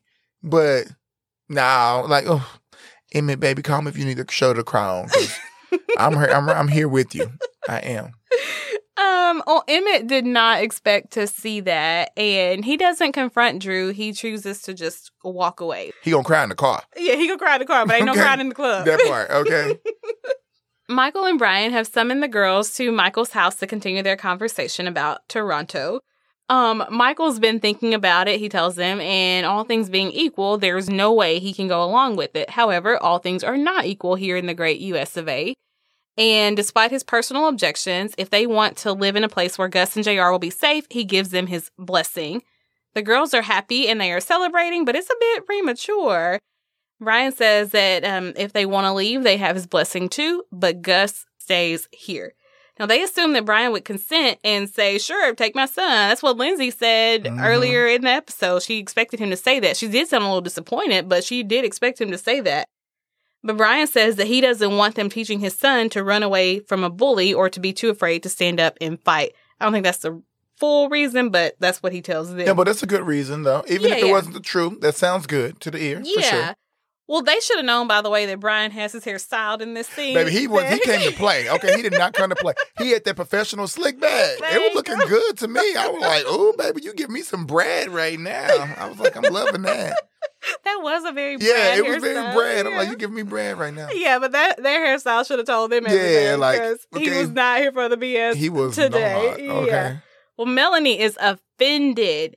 You know, there's a big difference in how she reacted to Michael initially saying no and how Well- she's reacting to Brian saying no. Because she anyway, automatically thought that it was going to be an easy cakewalk for Yeah. Brian. She knew she was going to like, you know, tiptoe and dance a little bit for Michael because Michael gave her ass that run for the money for the court. You Yeah. know? So, uh, But she then- was gonna work an angle still. But Yeah. yeah, she was. We'll get there. Hold on. Okay, so Melanie's very offended. She has. She says she has never run away from a bully, and she says that she has fought for gay rights more than Brian ever has or ever will. Brian can't tell her that she's teaching Gus the wrong lessons when he hasn't taught Gus a single thing. She says. Uh, Lindsay tries to stop her, but Melanie is livid. She says the winner four years in a row of the Disinterested Dad Award suddenly decides to care, and now we can't leave. well, yeah. Girl, I have nothing to say. yeah. Melanie was on it. Lindsay tries to calm her down and she says, We asked for their blessing and he has a right not to give it. Now, I learned something on the internet this week. And it was a little like self helpy kind of thing. It Mhm. says, if you ask someone for something and you don't consider no as an option or a possible answer, are you really asking Right, or are no. you demanding? Yes. So if you were asking, hmm there's always a possibility he could say no. You were demanding this of him, I think, Melanie. yeah. So we talked about how it was very courteous that they were considering what the guys say. Well, if you mean it, that means you have to allow for the possibility that they're going to say no. hmm Anyway, okay, let's get into this a little bit. And we've talked about it a little bit. Do you think that Michael or Brian have a right to say no? Yeah, they definitely have a right to say no. For Mhm. sure, they do.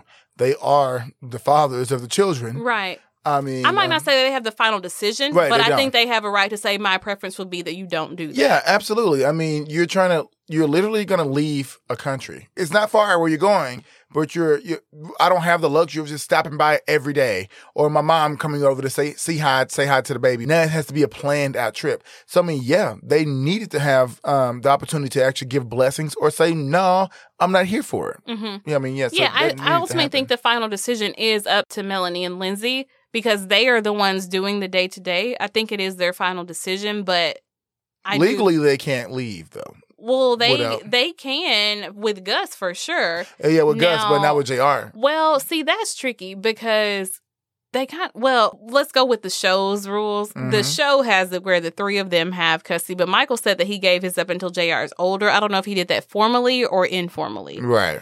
Um, I would hope that they got him to do that formally. But uh if they didn't, then you can still leave, but you have to kind of work it out Right. with your right. legal people. I don't know. But I mean, I but think. it- Brian is nowhere involved legally. Right. It just goes back to what you said about the whole situation, the whole asking or demanding. You know, they had to have the possibility of no, and they had to be prepared for that. The fact that she wasn't prepared, baby girl, you wasn't asking, you was demanding. And you already Yeah. thought Brian was just going to roll over. You thought your your your hard part was going to be Michael, and you never gave Brian a, a second thought. You know, and again, that go that's sad right there. All the times that he didn't help you, you know, he helped y'all through Right, a and lot of different throw in that disinterest of like Yeah. Melanie. Let's not do that because maybe it doesn't look the way Mi- maybe he not over here in your face every day like Michael was for a little he while, and for you didn't even necessarily want that. But yeah, he has, and you know, anytime you need something, who you gonna call if you need your, your mortgage paid next It- month? You gonna call exactly. you gonna call Michael and Ben? Because yeah, that part, baby. The coin is dry Yes, over baby. there. Okay. they can barely afford new bikes. Okay, let's get it together. Yeah. Yeah. So I think the summary of what we say we are saying is Michael and Brian do have the right to say yes or no. Yes. But ultimately we respect and understand that the final decision does come down to, to, To Melanie girls. and Lindsay. Mhm. Yeah.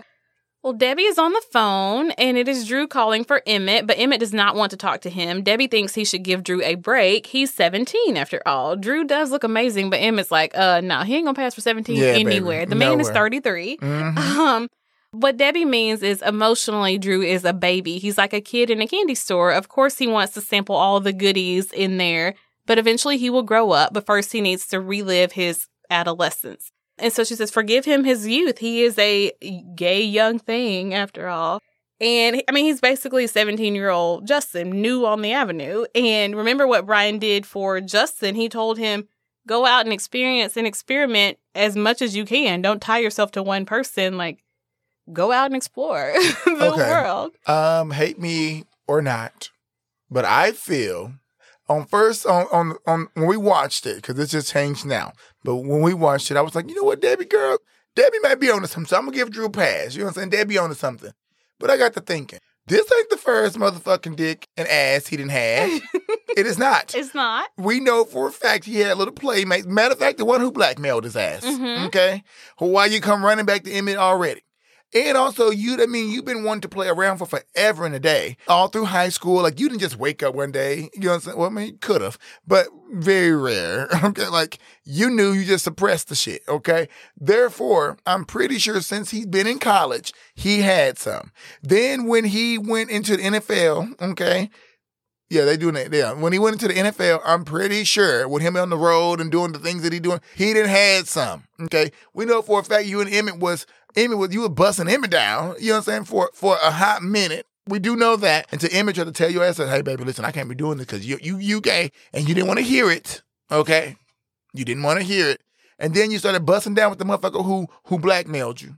He ain't 17, damn it. Okay. Okay. This motherfucker is not 17. What we not gonna do is play Emmett like he. No, hell N- no. No, no, no. You- No. no, you, I'm not gonna do what you think I'm gonna do. Mhm. I'm gonna get. I'm gonna revisit this later on because I think you're gonna see it from a different angle in a minute. Okay. Now, hopefully, I don't. I'm gonna write. I'm gonna write it down right now. You gonna write it down? Um, yeah, revisit. Okay, I'm gonna write it down. I'm finna get mad. Because we're gonna, but you are right. He did. We know that he hooked up with other men, but you also have to think about how difficult that might have been because you're doing it in secret, and so you're not getting to really do it every time you want to do it. Because what if your teammates are here? What if you're not? You don't have your own hotel room? What if you can't sneak out? Whatever. And not to mention, Drew wasn't even out to himself. He was dealing with a lot of self hatred and denial. And so there's a lot of shame and regret tied to those hookups. So it it wasn't all fun and games when he was doing that. He wasn't truly free to do what he truly wanted to do. Don't use my man though. No, no, You just yeah, like fucked up his whole emotions up. Yeah. Yeah, don't use Emmett. I, I agree with that 100%. Don't use Emmett. But we're going to come back to this. And I Mhm. really think you're going to see it from a, a different angle. Well, get me together because I mean, like, Yeah, I was just I'm not saying you're it. wrong. I'm not saying you're wrong, but I think that you're going to see both sides of it in a Mhm. minute. We're going to get there. Okay. Back at the girls' house, Lindsay comes downstairs and finds Melanie up very late and sitting on the couch. She's reading a letter from her grandfather. It says, I hope you know how lucky you are to live in a country where everyone has the same right to live his life free of intolerance and oppression. That is why I came here so many years ago. Be grateful you are an American. Melanie wonders what he would say about the state of things now, and that was in 2005 five. So, Yeah. mm, Lord, Mm. 2022. Lord. yeah. Anyway, it seems like Melanie is doing a lot and putting all of her eggs in this very Canadian basket. But I remember in 2019 when people were like, if a certain thing happens, I'm yeah, moving, to moving out- Canada. Yeah. hmm So, Yeah, sounds yeah. real familiar to me. yeah. And I think if you were watching this in like, well, I was gonna say like 2008, but no, that was a horrible year for the economy. Um, Yeah, we was in a recession. But uh, maybe like 2012, then I think this might seem a little ridiculous. But watching it in 2022, I'm like, yeah, I it get makes it. sense. Yeah, I'm not Yeah. agreeing or disagreeing, but I but I get it. Well, then we see Michael at home, and he is reading up on home security systems. So even he is trying to find a way to be as safe as possible. Mhm. But Ben says that he will protect him. Uh, Hunter comes down and he is rushing off to school, not to work. And they are very happy and surprised to hear that he is going to go back go back to school. I'm like, what is going on here? Why do y'all not know that he has re-enrolled? I know that's crazy. Like yeah. the, boy just come and go, do what he want to do. Yeah, Like, yeah. But Hunter is very clever, so I guess he just signed all the paperwork himself. Yeah. he's not 18. no. I mean, he might be. He's for sure 16. he could yeah, be 17. I think he's 17 by now, but, But, we didn't have a um, birthday. Maybe he had it when he was in Florida. Maybe. Yeah. But uh yeah, it's anyway, but yeah, he's just yeah, so he's going back to school. That's a good thing. Ben tells him not to let the kids at school get to him, um, but Hunter says he can handle it. And so seeing this is what we were talking about with Drew. Seeing what Drew did to stand up to those guys, Hunter was like, "Okay, yeah, I can do that." True. And so that's why it's important to you never know who is looking to you as an Mhm. example. And so when Drew was trying to avoid that at first, but then he finally embraced it and it's already having an effect, even as close to home as Hunter. True. We see Lindsay and Brian at the park with Gus, and just seeing how Gus can throw a ball shows Brian how much he's missing out on in Gus's life while he's busy with work or Mhm. doing something. Uh, but Brian says all that is about to change. No more Babylon, no more late nights, just the quiet life of a happily married man. Lindsay says that doesn't sound like the Brian Kinney she knows and loves. It's like taming a horse. But then Lindsay shows Brian the article about Justin, and he knows enough to know this is a big deal, a whole Mhm. article about him in the Artforum. Uh, it's impressive, even impressive, like the house that Justin told Lindsay about with the pool and the stables, and some of the way she's saying it doesn't really sit right with me. Mm-mm. Anyway, Brian says Gus will have a great time when he comes to visit him, when he comes to visit his old man. And Lindsay's like, yeah, well, he can still have a good time if he just comes to visit you in the summer. Right. You can see she was leading up to something. Yeah, I think Lindsay already suspected there was more behind Brian's refusal, but she knew she wouldn't get that out of him in front of Michael and, And Melanie. Melanie. Definitely not with the way Melanie was acting. Yeah, she was on Um, 20. yeah. And she tells him keeping us here isn't going to make up for lost opportunities. And that's the truth. And Brian tells her that he wants another chance. He wants Gus to know who he is. Lindsay assures him that he will. And then Brian confesses that I don't want him to forget me. And so he's, we're seeing this very vulnerable Brian mm-hmm. this season. And I, I love it. It's like, I don't want him to forget me. And again, Lindsay assures him that he, that he won't. Like, we won't let him forget you. Right. You're always going to have access to your son. We're always going to tell him who you are. We won't let him forget you. And I think something else that's in here is like before Brian didn't feel like he was good enough for Gus Mhm. to even want to be associated with him, but now he's like, I want him to know who I am. I don't, I don't want him to forget me and Right. think that I don't matter. I don't want to disappear from from his life. And even it though just shows the evolution of Brian again. yeah, yeah, and here here he is again fighting for a relationship Right. that he that he wants, fighting for someone that he loves. But Gus isn't the only one he would be losing if they moved. Uh, he doesn't want his Wendy to go, but Oh. she has to, Peter. Yeah, that was so touching. yeah, she has to grow up and move on. And this is a callback to the pilot episode, the whole Wendy and Peter Mhm. thing.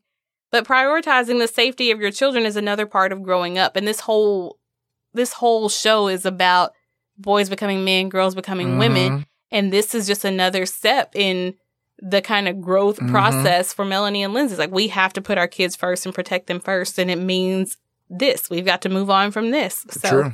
yeah. Uh okay, I like the last part of that scene, but can I be honest? I don't know how I feel about Lindsay in this scene. I don't Why? really get her angle or her end game. Like I know what it's supposed to be. She's Right. wanting her friend to be true to himself, but it's just not landing right for me for some reason. I think it's her hair. Like I don't trust Girl. women who swoop their bangs like yeah, that. Yeah, she swooped those bangs for sure. Yeah. And then it was the makeup. She looked dead and it was washed out. You know, she Yeah. did. It wasn't the best looking Lindsay. And then it looked a little gloomy already. yeah. So I mean, just the cinematography looked a little gloomy on it. So it, it put her, it made her seem a little negative. You know, She did because she came across a little bit condescending or like she was mocking Brian to be like, really? You bought a house with a pool and Mm-hmm. Stables? But I mean, I do have to admit, It a week sound a like week Brian. ago, Brian wouldn't have Yeah. bought that stuff. We get why he's doing it now. Um, and why and it's okay for him to do it now, but just for her to say it is in like, that's not you, that's not who you are.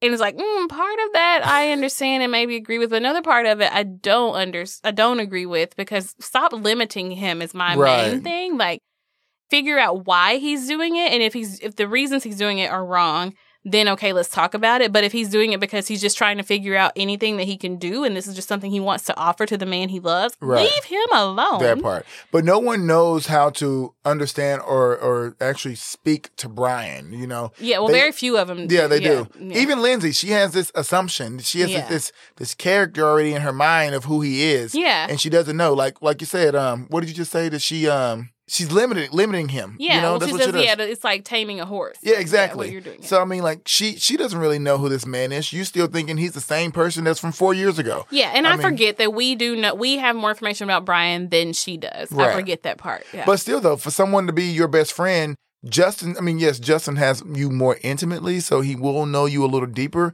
But best friends, they still grow with the friends. You know, Mhm. you should still know how to speak to him, what his language is. You know, how to break through those walls to really see what's going on. And I think a lot of times she doesn't do a good job at that. Right. I feel like she, part of me, I'm going to say this and I might take it back at some point, but part of me feels like she wants him to be Peter because she can't be Wendy Right. anymore. Mhm. And so it's like, you enjoy the life that we used to have because I can't anymore, but I still want you to. Right. And so part of me feels like she has like sentenced him to be Peter Yeah. always. And he can't. He can't grow up and get out of there. You know. Yeah. And maybe that's not right, but I don't know. I need to keep thinking about stuff. I got to move on because I'm fixing to get lost in my thoughts. Yes. okay. anyway, again, like I said, parts of that scene I really love, and I really think that some of what she's saying is true. Where she's like, "Hey, don't lose who you are in Mhm. all this. If you want to do some of this stuff, that's fine." Even though she didn't say it like that. If you want to do some of this, but don't lose who you are, is I guess what she's That's the getting moral. Yeah, that's what she's getting at. Well, Ted comes home and Tad is on the couch hiding something on the computer. And after a little fun little game of show me what it is, um, but not show me that, show me just what's on the computer. Yes. Uh, he- Correction. yeah, he's going to take Ted skiing for his birthday. This isn't exactly the perfect trip for Ted because he doesn't ski or Mm-mm. drink hot toddies. Mm-mm. I'll take his. But anyway, he is interested in the bits that happen on the floor in front of a fireplace. So, Absolutely, you know, girl. I'm still- anxious what's going to happen on the floor in front of the fireplace. yeah, so they can still have a little bit of fun. They will leave a week from Friday, but that is the same night of Ted's birthday dinner. Well, Tad already called the restaurant and said that they can cancel it. Well, Ted planned this dinner Yeah. for all of his friends, but Tad says, well, you can see them anytime. Well, you can just schedule that shit for Saturday and Sunday. I don't understand why we can't fly out Saturday morning. Oh, why can't we just take the red eye at, at, at midnight after the dinner? I don't. I guarantee that they're not having dinner at ten o'clock at night. Yeah. You're having dinner at seven. It's over at nine or ten.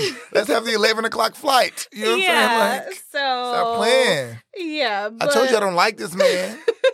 you can just cancel it. I mean, what? You can I- just change and it. you already did that. Like you already called the restaurant behind. I know you think you're doing a good thing for me, but I set up my own birthday party. Don't go. Don't go canceling my birthday party for Girl, me that I I, feel set up. if Yeah. Ted stay with him, he gonna be beaten and locked in a closet. it's gonna be something. misery. Yeah, it's gonna like, be like the movie. the Misery. movie. Yeah. Like for real. Like I'm scared for Ted. yeah. Like, baby, catch the flags. Okay. See them. We see Emmett at Woody's and he invited Drew to join him. Drew says that the guy at Poppers came on to him, so he already knows what Emmett is bothered Right. by. But he didn't actually he didn't exactly refuse the guy, Mm. so you know, that is Mm-mm. out there. Emmett tells Drew that he is still young and he's not ready for boyfriendhood. There is a whole world in front of him, and Emmett doesn't want to block his view. Well, Drew apologizes kind of for the state of things, but Emmett says there's no need to. Drew wants to know what this means for them, and Emmett says one day they will get together and have a real drink because he orders him a Shirley Temple Yes. because he's underage. And he tells Drew to call him on his 21st birthday, which I actually think I love and think is kind of cute. Okay. Um, Please give me two on different okay, side. let's- but yeah, I'm going. I'm about to.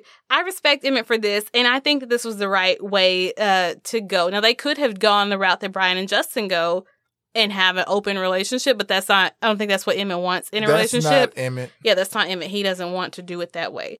Okay, so here's my thing.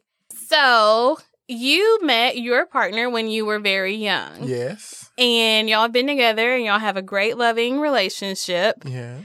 But you understand that there are some parts of life that you did not get to experience because you were locked into a Girl, I missed my whole phase. I didn't get to do it. Okay, let's Yeah. be real. I didn't get a whole phase. But every day I make a conscious decision to choose to stay with Brad. And that's fine. But there are things that like you will never get to experience, you never get to know, and you're, you're like maybe now you're at a point in life where you're like I don't care about that. I'm that. over that. yeah, you're over that. But when you're young, when you're 20, when you're 21, and you see what everyone else is doing, like true, you have a loving partner, a loving relationship, and that works for some people. But there, you probably can admit that there are things where it's like, Girl, I wish I would have gotten to do a little bit yeah. of that. I, I would be lying if I said no. No, hell no. No. Yeah. Yes, I wanted to go out here and hoe and thought in peace. Okay, I wanted to be out here in these streets. I did. I'm not gonna lie, but um, I mean, so yes, I get what you're saying. Yes, I get what you're saying.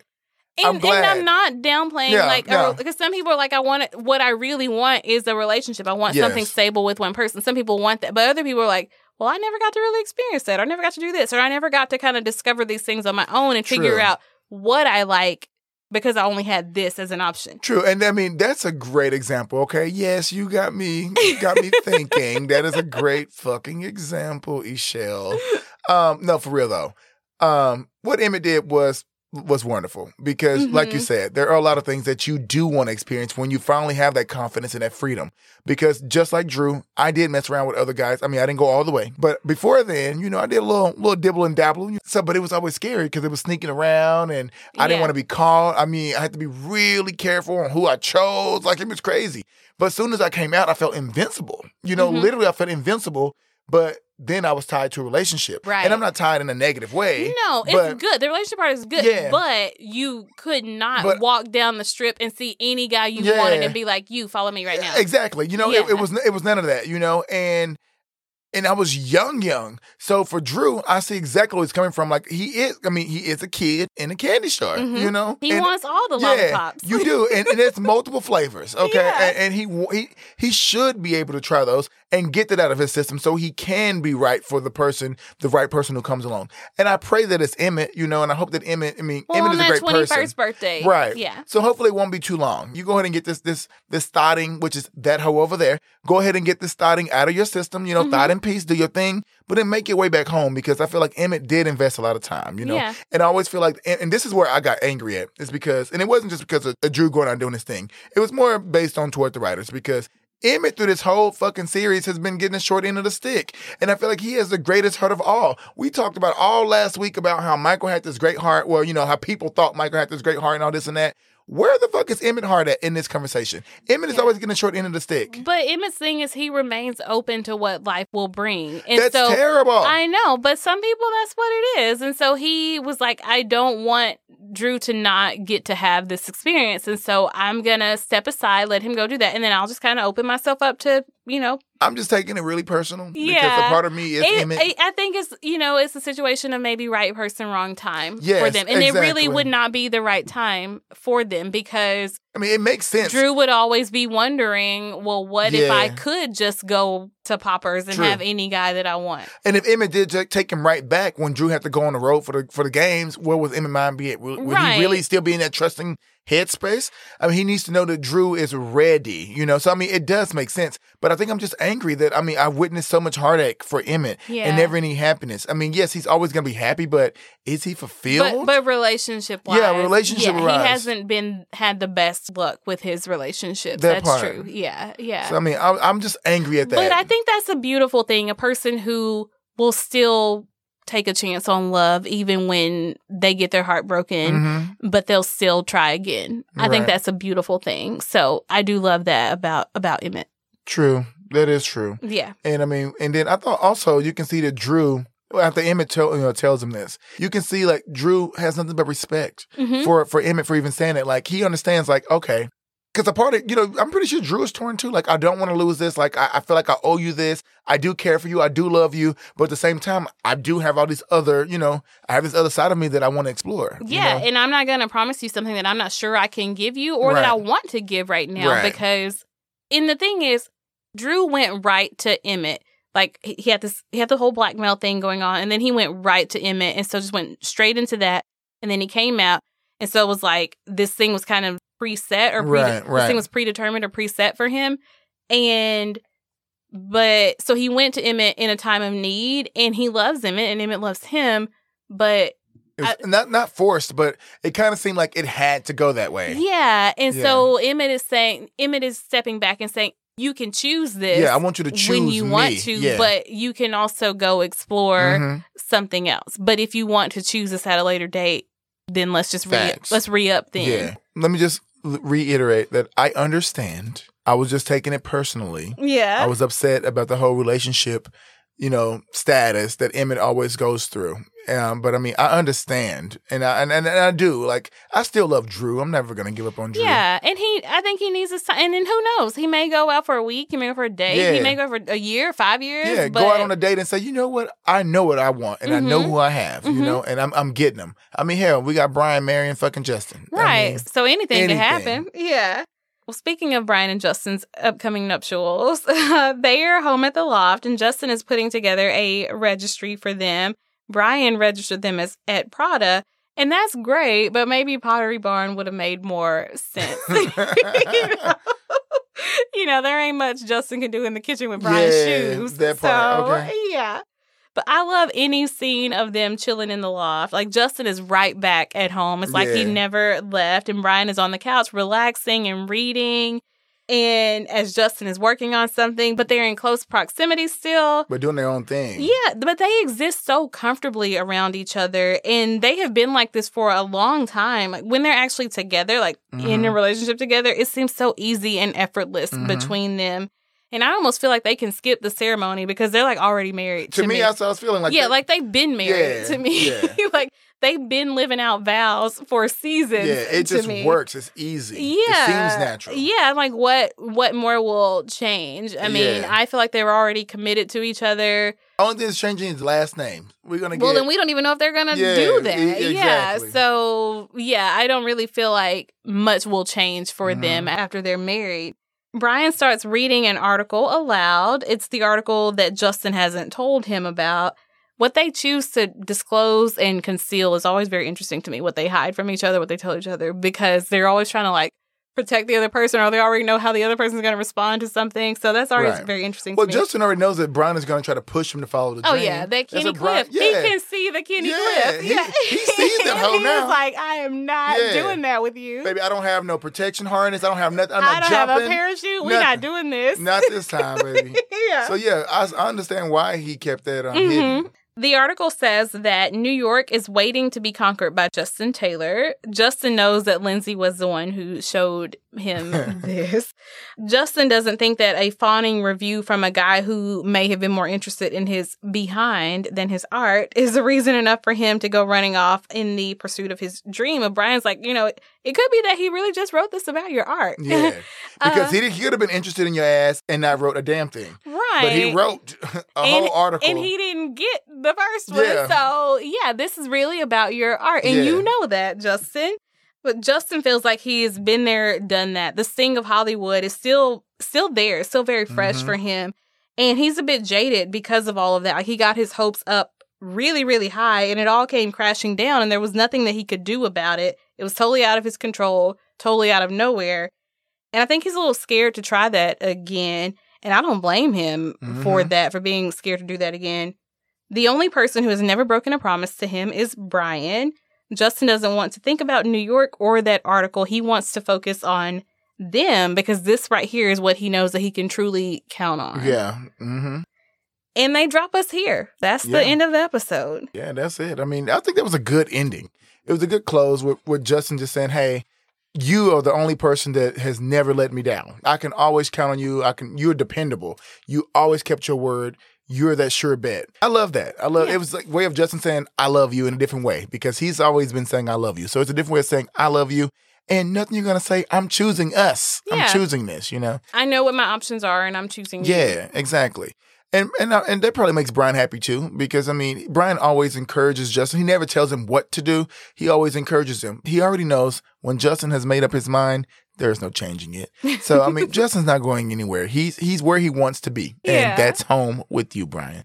We got to see what happens with Ted and Tad and Melanie and Lindsay Yeah. and um yeah And Emmett and Drew. and Emmett and Drew. Yes, Yeah. for sure. So I'm excited to see that. Well, guys, like we said, this episode wasn't one of those heavy tearjerkers like these last couple episodes have been. It was still, you know, good emotions that was running through, but on the lighter side. So let us know what you guys thought about this episode. Clearly, you heard uh, me and Eshell go back and forth over Drew and Emmett. So, what's your way in on that? Where are you falling at with Drew, or you falling with Emmett, or you just understand the situation? Because I want to know where y'all lining up at. You know where my heart is. So let's hear y'all's. Alrighty, guys. Um, well, until next time, we are out of here. Bye. Bye.